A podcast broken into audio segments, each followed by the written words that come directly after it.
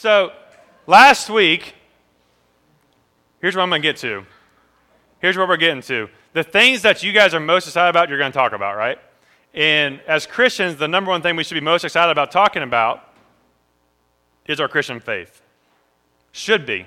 But most of the time, it's not. And we're going to talk about two different stories here in a second. But I'll recap a little bit last week. Uh, we're spending a few weeks on the Great Commission. That's kind of like the theme verse. It's on the papers that you guys got just there, the beginning. It says, And Jesus came and said to them, All authority in heaven and on earth has been given to me. Therefore, go and make disciples of all nations, baptizing them in the name of the Father, the Son, and of the Holy Spirit, teaching them to observe all that I have commanded you. And behold, I am with you always to the very ends of the age. So, to recap, last week, if you were not here, we went through pretty much Genesis to Revelation as fast as we could, but we wrapped it all up in one math statement. Anybody remember what it was? Jesus is greater than everything. So, what we said last week is Jesus says here, All authority in heaven and on earth has been given to me. If someone stands before you and says, Listen, I have authority in heaven, I have authority in your life, I have authority on earth, you're going to either think one of two things. You're going to think this guy is God, or you're going to think this guy is a lunatic. And you're run the opposite direction. And because of what the disciples saw in Jesus, all the things that he did, and ultimately his resurrection, they believed him and they took his church and became what it is today. So Jesus is greater than everything. But we're going to focus this week on that one phrase, just in verse 19, where it says, Go therefore and make disciples of all nations. And I, I, I want to recap a little bit. If you were here this morning and you heard my brother talk, uh, he talked heavily about what it means to make disciples of all nations, and I want to go too deep into that. But I'm just going to give you two, three points tonight. The first, I'm going to ask this question Who is the message of Jesus for?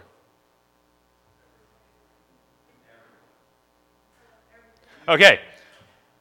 If you say it's for everyone, should it not look like that we actually believe that?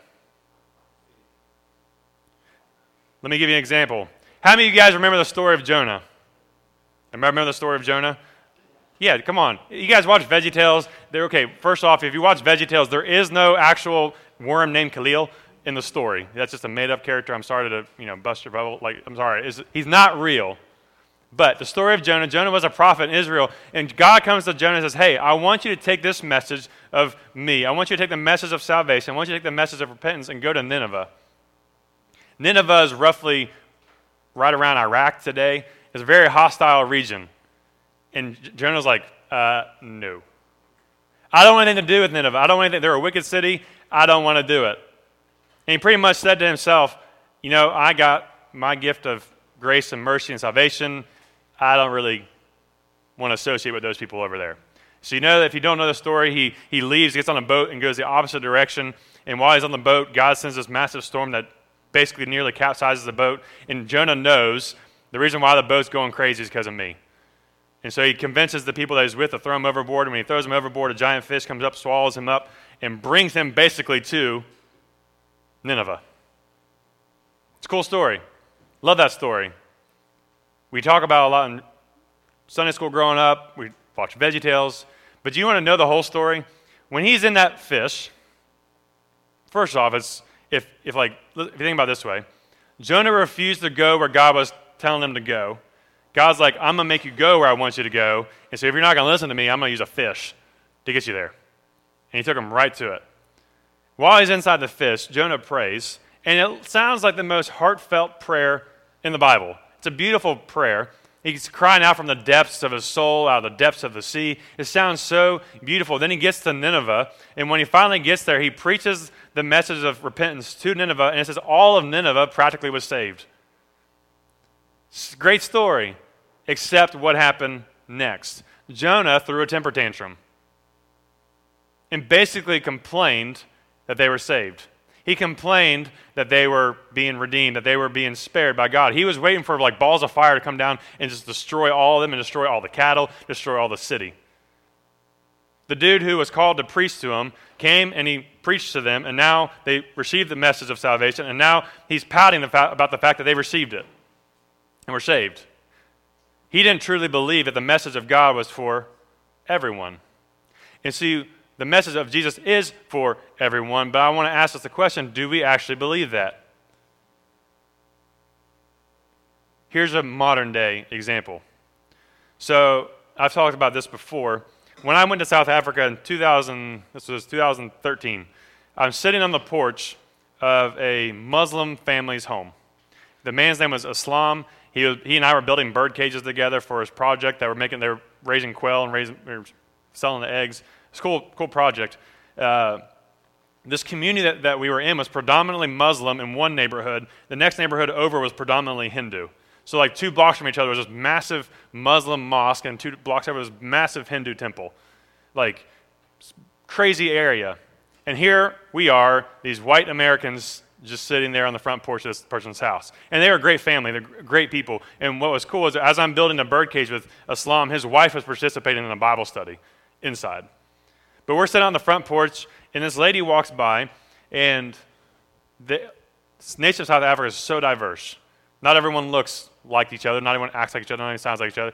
This lady walks by, and she looks at us, she goes, uh, What y'all doing? Sitting. No, no, no, no. What are you doing here? It's like, talking with Islam, building bird cages. Why? I'm like, because we're building bird cages for the eggs. I start going into it. She says, No, no, no, no. Do you not feel in danger about being in a Muslim man's house? She goes, You guys are Christians, right? I'm like, Yeah. She goes, Aren't you like scared they're going to kill you? I'm like, What? This is nuts. So just because you think differently than he does, I'm not supposed to take this same message I'm guessing you believe in, because otherwise you wouldn't be so concerned about me. That I'm not supposed to share it with this guy? cool story that after that, after we left, not only was his, the wife participating in the Bible study, Islam was also participating in the Bible study and was building bird cages like left and right. He was doing, making a lot of money for this ministry. Where we were staying was a minister's home. The guy was an aerospace engineer by day and a preacher by night. Dude was loaded, say that way. He was Indian. And South Africa has the largest Indian population outside of India. I did not know from that moment and then this moment at his house, I did not know what racism was until I met him. I've lived in the Mid Ohio Valley practically my entire life. I moved here in 98. If you haven't noticed yet, we're pretty non diverse. We all look the same, we all act the same, we all think the same, we all sound the same. It's pretty much the same. I go over there into a melting pot community and I hear this guy who's Indian, who comes from a country of India, which, if you ever heard and studied history, when you hear about the caste system, which is about just ranking in society, men are at the very top, women at the very bottom. He only would talk to my mom because he was a, she was a pastor's wife. He would, talk, he would not talk to the other woman on our trip because she did, she did retail. He would talk to my friend Cam, who was a medical student he would not talk to me because I was in ministry.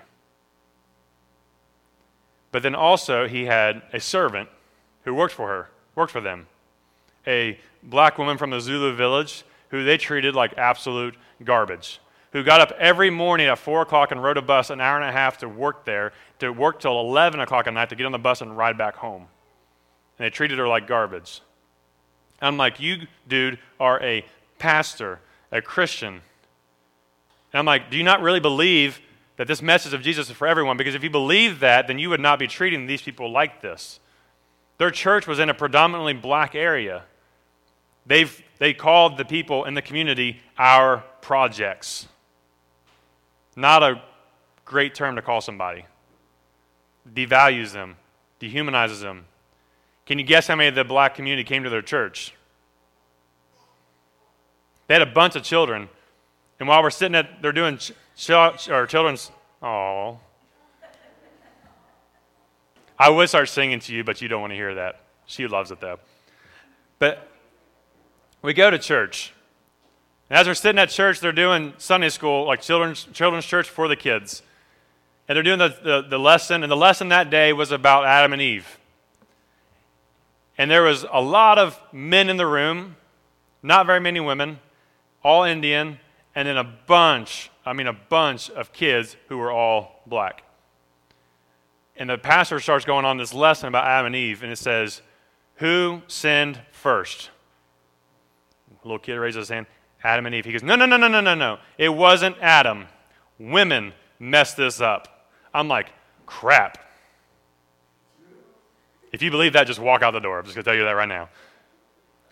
In all in two weeks, all I heard was the message of Jesus is not for the blacks. The message of Jesus is not for the Indians, the Hindus, the Muslims. The message of Jesus is not for women. It is only for the men of us who look the same, act the same, and think the same. You guys think this is this is America. Like we are so much more, you know, educated. We're so much we're not as ignorant as that. Yeah, bull crap. Let's talk about this. We live in the Middle Ohio Valley. I've lived here for 20 years. Let me talk to you about the Middle Ohio Valley. We don't have a lot of diversity to be racist towards. We really don't. But do you know where the prejudice comes in? I can actually see it in the room right now. The prejudice comes into play where you live within the Middle Ohio Valley and where you go to school. When I come to be employed at First Baptist Williamstown, and someone says to me, Hey, so where do you live? I live in Parkersburg. Oh. Do you feel safe? What? Do I feel safe? I'm like, hey, those of you who've been in my house, I live in a pretty nice neighborhood. Yes, I found drugs in my house, but that's beside the point. Like, it's a very nice house, very nice neighborhood. Or, where'd you go to high school? Oh, I went to, I went to PHS. Ugh. You did not go to Williamstown. I'm like, yeah, but we're the school of champions, but now we're the school of plagiarists. Or, that's beside the point. But I see it all the time in teenagers. Some of you guys have gone to this church your entire life. You've grown up going to Upstreet, King's Crossing together, and all of a sudden, right around eighth grade, it switches. Because some of you go to Wood County Christian, some of you go to Williamstown, some of you go to South, some of you go to PHS, some of you go to Warren. And all of a sudden, it's like you don't know each other anymore. Do y'all realize this? It is aggravating to watch. And what you just, when you do that, what you refuse to acknowledge is that statement on the screen. That the message of Jesus for everyone. Because in that moment, what you guys do is just what Jonah did. The message of Jesus, the message of God is only for me. And I'm too good to share it with anybody else. I hope I'm stepping on toes. I actually hope I'm kicking you in the shins because this should be evident. If you don't see it, just look around your tables, see who you're not sitting with, and ask yourself, why am I not sitting with them? The disciples who Jesus stood before and he said, Go therefore and make disciples of all nations. That word, those two words, all nations, just kick them in the shins as well because they have been Jews their entire life. They've been following Jesus for the last three years, and now Jesus says, Hey, this message that I have is not just for you Jews. It's not even just for you 11 disciples. It is far greater than what you can ever imagine. So go and make disciples of all nations.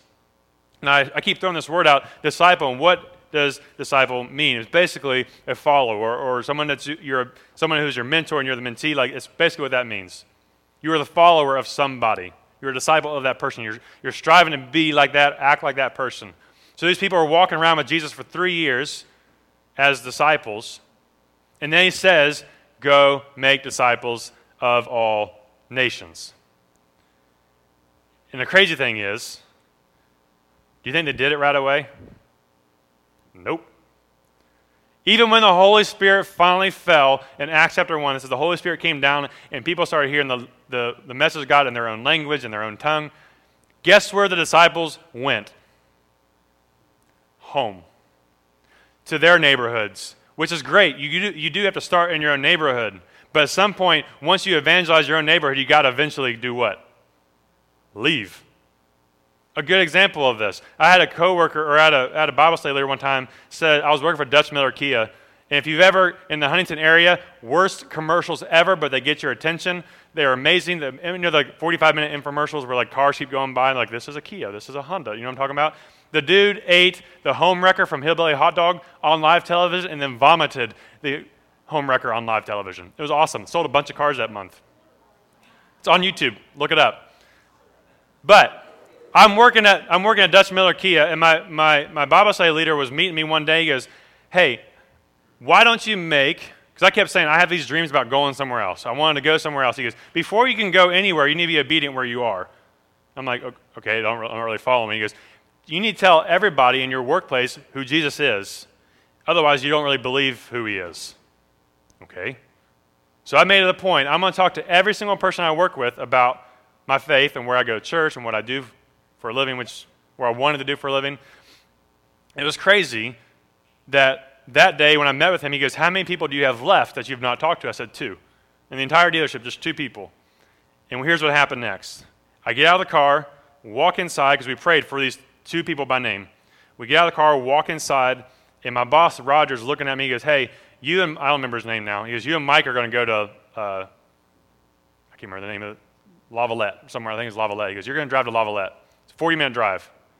You're going to follow him out there, you're going to drop him off, and bring him back.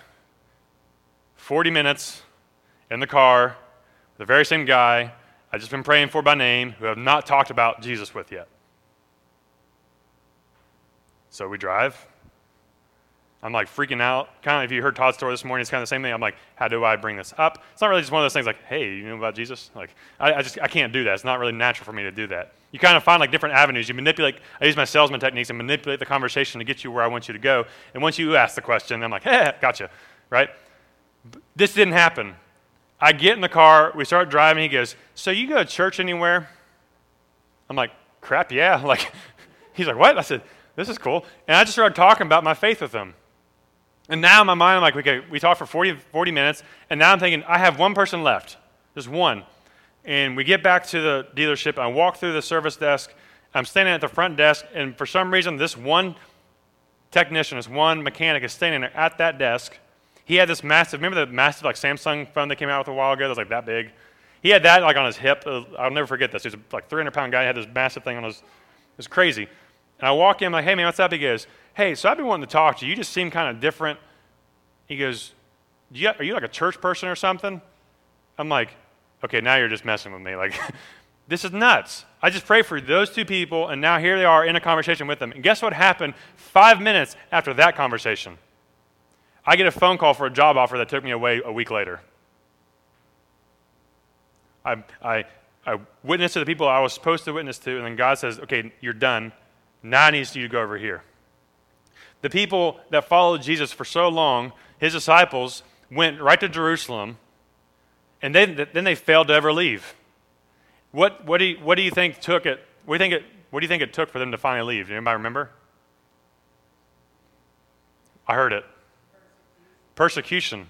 Their buddy Stephen, that they had just appointed as a deacon, gets brought before the Sanhedrin, brought before the Pharisees, and they get the entire community around him and throw rocks at him until he died. He was stoned, just pelting him with rocks. And that day, the church exploded and started taking that message everywhere because persecution doesn't stop it, it actually fuels it. Here's what I want you to hear from this, though two things. First, well, actually, three things. First, the message of Jesus forever. And the second thing, to make disciples, you must be a disciple. Listen, if you want to see people follow Jesus, if you want to hear people how their lives change, if you want to see that happen, it always starts where? Yourself. You cannot change the world unless you're willing to change some things within yourself. You cannot do these things unless you're willing to do them yourself. It can't happen. You cannot make disciples unless you are a disciple. The next thing, here's why because disciples make disciples. It is a natural product of you being a follower of Jesus. You want to see people follow Jesus. Another way of saying this Do you want to see life in this world, or do you want to see death? Huh? Life. So we must find ways of creating life. And I'm not going to go into details, but you know how we as humans create life. We don't want to see death all the time. We want to see life. We make life. We produce and we multiply this earth. That's why Genesis, Genesis chapter 1 says, Be fruitful and multiply. That's what it's talking about. Fill the earth. As Christians, do you want to see life or death? Life. We don't, unless, okay, only Will wants to see life. The rest of you want to see a bunch of death and a bunch of people go to hell, is what you all just communicated to me. You want to see life. But why don't we actually act like it? Uh, we spend so much time acting just like Jonah. We think the message of God is only for ourselves, so we refuse to go to anybody. And when we refuse to go to anybody, we're actually acknowledging that we ourselves are not actually disciples of Jesus. Here's why. If you have your Bible on your table, uh, we're going to go to 2 Corinthians chapter 5. Uh, if you're using this Bible, it's in page 5 or 827.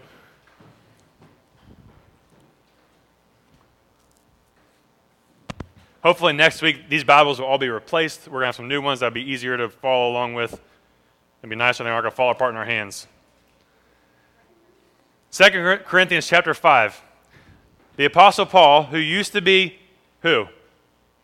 Saul. Saul was the guy who held the coats when the people were stoning Stephen. He was the biggest persecutor of the church.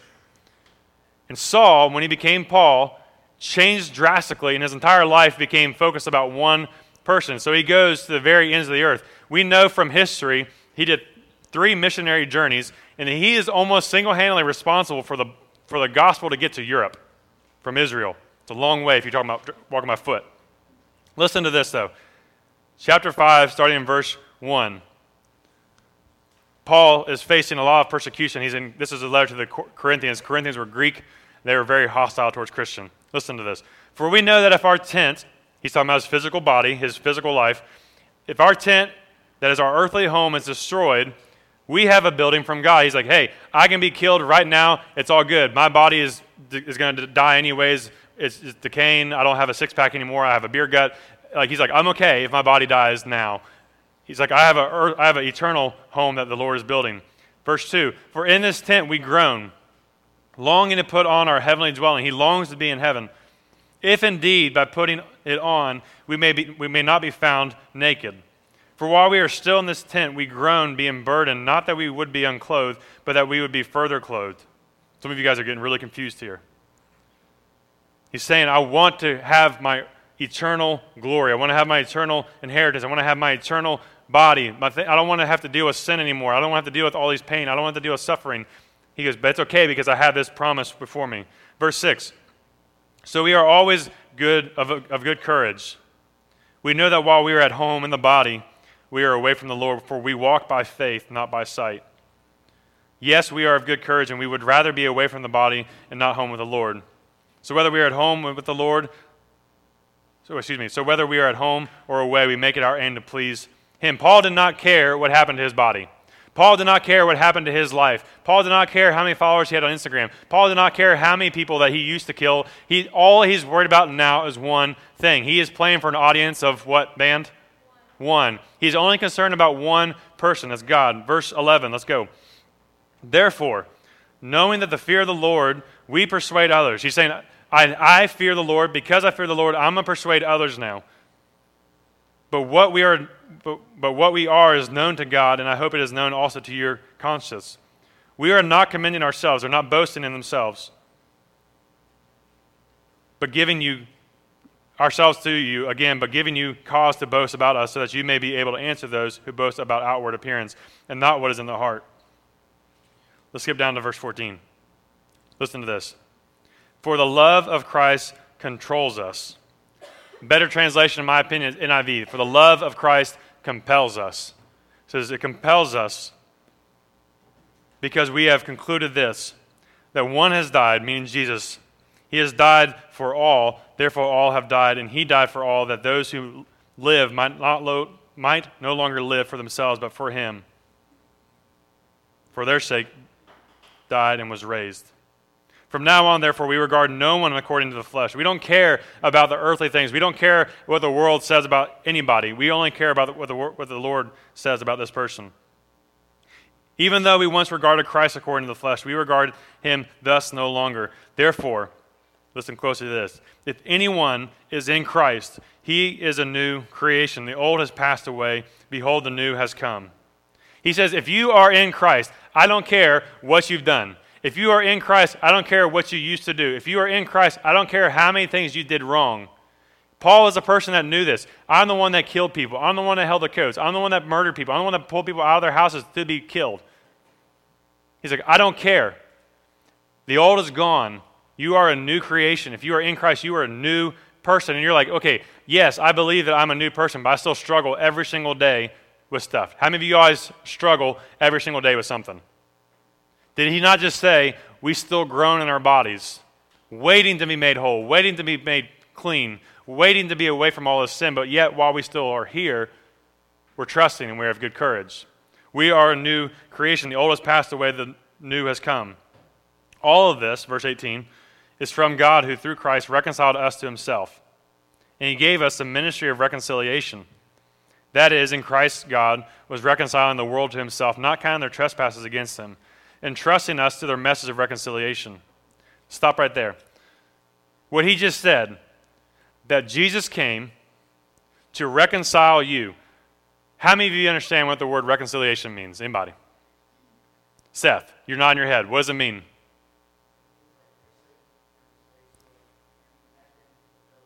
Perfect. How, okay, what if I, oh, where did Anna go? In a financial world, reconcile. Bring back balance. To pay off the debt, to pay off what is owed.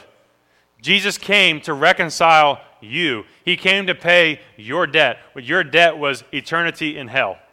Your debt was death on a cross. Your debt was three nails through your wrists and ankles. Your debt was endless torment. He came to pay that debt, reconcile the difference, and bring you back to who? Himself, the Lord. Because he wants to be with each and every one of us. He says, He has come to do this. He has come to bring, him back, bring you back to Himself. And listen closely to this. I love this. Verse 20. Therefore, if this is true, if He has really brought us back to Himself, if we are truly reconciled, if our debt is truly paid, Verse 20, therefore, we are ambassadors for who? When you think of the word ambassador, what do you think of? Foreign ambassador, right? We think, I think politics. We have people, as the United States government, we have foreign ambassadors all over the world right now, almost every single country. We have somebody from our state in that country. What do they do? They represent us. They're the, they speak on our behalf. They speak for us. They speak about us. They are our ambassadors there. And he just said right here, we are Christ ambassadors. We are away from our Lord. We are not in our eternal home. We are now in a distant land away from our Lord, and we are now supposed to represent who? We're supposed to speak about him. We're supposed to talk about him. We're supposed to act like him. We're supposed to think like him. We're supposed to look like him. We're supposed to represent completely the Lord, and we are compelled to do this. Therefore, we are ambassadors of Christ, God making his appeal through us. We implore you, now he's talking about to the people he's talking to. We implore you on behalf of Christ, be reconciled to our God. For our sake, he made him to be sin who knew no sin, so that in him we might become the righteousness of God. If you claim that you are a Christian, if you claim to be a follower of Jesus, if you claim to be reconciled to him, and your debt's been paid, and you, you know you're forgiven,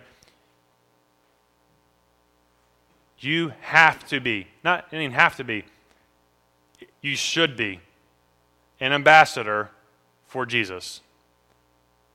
You should be a representation of Him in your schools, in your soccer fields, on the cross country course, wherever you are, you should be a representation of Him. Why? Because Genesis chapter 1 says you are made in His image, so you better be reflecting His image wherever you are you are ambassador to him. So when people see C.W. Durham, when people see Dave Medley, they should not go, hey, that's Dave or that's C.W. They have a great fan. No, they should look at him and say, that guy loves Jesus. And if we say we love Jesus when someone looks at us, there should never be a doubt about it. There should never be a doubt about it. Because it should be something natural. I hope and pray when you guys hear me talk about my family, you know I love my wife.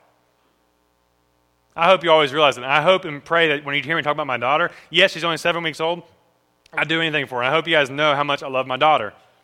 I hope and pray when you guys hear me out in public talking about you guys, there's some things I've had to talk about with some of you guys that might be difficult times, but it all comes out of love for you guys. There are youth pastors that I can't be around in this world because they get together as friends, as youth pastors, and they compare how bad their kids are. I'm like, do you not believe that these kids are good? Well, they just make mistakes all the time. They're just, they're just sinful kids. I'm like, my gosh, do you have any hope in this world? Yes, there are times when Hudson Miles, I want to wring your neck. I'm just kidding. I love you. But you know how many times I brag about Hudson Meisel? So much. I bragged about you after I saw you at Sternwell earlier. It's not just Hudson, it's every single one of you. I don't even know all of you completely. There might be some people in here, I have a hard time remembering some of your names. I'm sorry, I just, that's not my gift. But I brag on every single one of you guys. Why? Because I believe that every single one of you guys belong here. I believe every single one of you guys are loved by Jesus. And I to, if I believe that I love Jesus, I must show you guys how much I love him and how much I love every single one of you. These leaders that are in here, hopefully you guys know how much they love you. That they're willing to come watch you guys play soccer. They're willing to come to your band recitals. They're, come, they're willing to come to cross country. They're willing to come to tennis matches. They're willing to come to baseball games. They're willing to show up all these different places. They're willing to give you guys jobs at Qdoba. He's hiring right now, by the way. It all comes out of this love that we have, not just for you, but first and foremost, our love for our Lord. And because of that love, we are compelled to love you. So let me ask you, the guys, the question again that we started off with Who is the message of Jesus for? It is for everyone. If you truly believe that statement, there should never be a doubt in your mind about who that message is for. There should never be a doubt in your mind when you're interacting with people at your school, people that you're in your own church with. There should never be a doubt that that person doesn't love that person. It should be the most welcoming environment anyone ever walks into. The church should always be the most welcoming environment. This youth ministry should always be the most welcoming environment the most loving environment. And I apologize right now for the times when it hasn't been. I'm not the only person here that represents everything. I have a leadership team, and we apologize if it has ever come a point when you did not feel welcome or at home. Shame on us, and shame on all of us if we did not make you feel at home. Because the message of Jesus is for everyone. So, now to finish up where we are tonight, how do we do this? The Great Commission that we started off with, verse 19 at the top of your page. Says, Go therefore, make disciples of all nations. If you listened to Todd this morning, if you were here, the only verb, according to the original language, the only verb in this entire sentence is make. And every other thing there supports that. How do we make disciples? First, we go. If you are a disciple, you go. It should be a natural thing for you guys just to go. Go to your friends, go to your families, go to your workplace, go to those people who you are around all the time and look to make disciples of them. Look to make them follow Jesus like you have followed Jesus. The second thing we do, we baptize, and we're going to talk about that next week. I have a great baptism story for you guys. I hope you guys love it. It's my baptism story. I'll just say this my mom forgot to pack extra underwear. It's a great story. But next week, baptism. We as believers believe that you're not saved by your baptism, but it's a public expression of what you have believed. If you truly believe Jesus, it's not about how am I going to get baptized, it should be when. If you truly love Jesus, it should be a natural thing that you want to do to show the world that you love Jesus. And third is that we teach. What do we teach? The week after that, you guys, we're going to go through this entire book in 30 minutes. And I'm going to tell you guys how to understand it, how to read it, because Joe wanted me to do this, I'm going to talk to you about what translations are best to follow, easiest to follow. Listen, I'm going to tell you the spoiler right now. The best Bible to read is the ones you're actually going to pick up and read. It's not about different translation. If it's a message, that's great. If it's NIV, that's great. I like ESV for teaching, but I can't stand reading it. I got to sit home and read my NIV, my Jesus Bible from Louie Giglio. I love that thing, just to sit down and read it. We do those things. We go, we baptize, we teach. Why? Because the love of Christ compels us, is what Paul said. We cannot help ourselves in talking about these things. Those things that earlier I asked you guys, what are you guys most passionate about or most timid about? The number one thing we should all, as Christians, and I have failed this multiple times, the number one thing we should always be most passionate about is our Lord. It should be a natural thing for someone to go up to you and say, Man, tell me about your life. I, Jesus has changed my life forever. I want to see people go up to Lindsay Lizer. You know, most of you don't know Lindsay yet. I've gotten to know Lindsay the last few years. Her story is amazing of how Jesus has come into her, her heart and changed her life. It's amazing. And I want that to be true of every single one of us. Your life should be radically different because of this. So as we as we wrap up, I want to I just want to challenge you guys. When you guys go tonight, when you guys leave here, you guys are going back home, going to your mom and dad. Here's what usually happens. Did you learn anything tonight? Yep. How was it? Good. Fine. They didn't have free food anymore. they made me pay for coffee.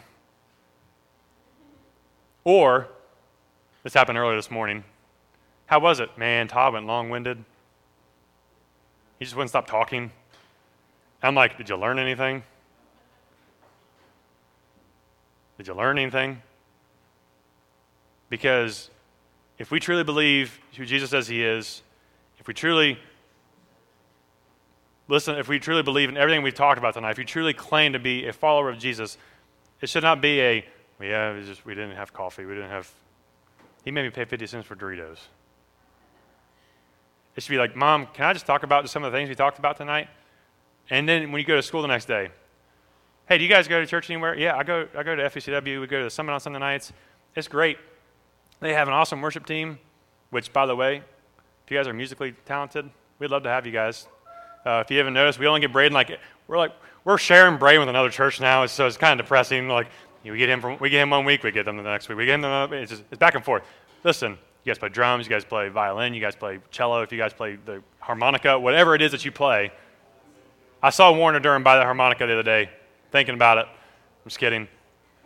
Join the band. We'd love to have you. But listen, when you guys are out and about in your daily life, this is the last thing I'm going to say.